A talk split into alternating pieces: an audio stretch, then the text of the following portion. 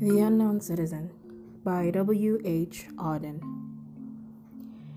To JS slash 07 slash M slash 378, this marble monument is erected by the state. He was found by the Bureau of Statistics to be one against whom there was no official complaint and all the reports on his conduct agree that, in the modern sense of an old fashioned word, he was a saint for in everything he did, he served the greater community. Except for the war till the day he retired, he worked in a factory and never got fired, but satisfied his employers, Fudge Motors Inc. Yet he wasn't a scab or odd in his views, for his union reports that he paid his dues. Our report on his union shows it was sound, and our social psychology workers found that he was popular with his mates and liked a drink.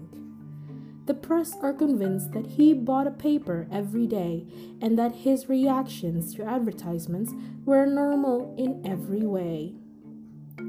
Policies taken out in his name prove that he was fully insured, and his health card shows he was once in hospital but left it cured.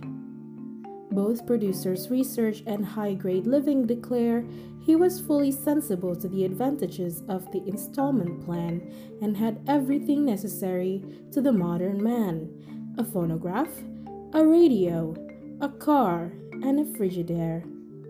Our researchers into public opinion are content that he held the proper opinions for the time of year. When there was peace, he was for peace. When there was war, he went. He was married and added five children to the population, which our eugenist says was the right number for a parent of his generation, and our teachers report that he never interfered with their education. Was he free? Was he happy?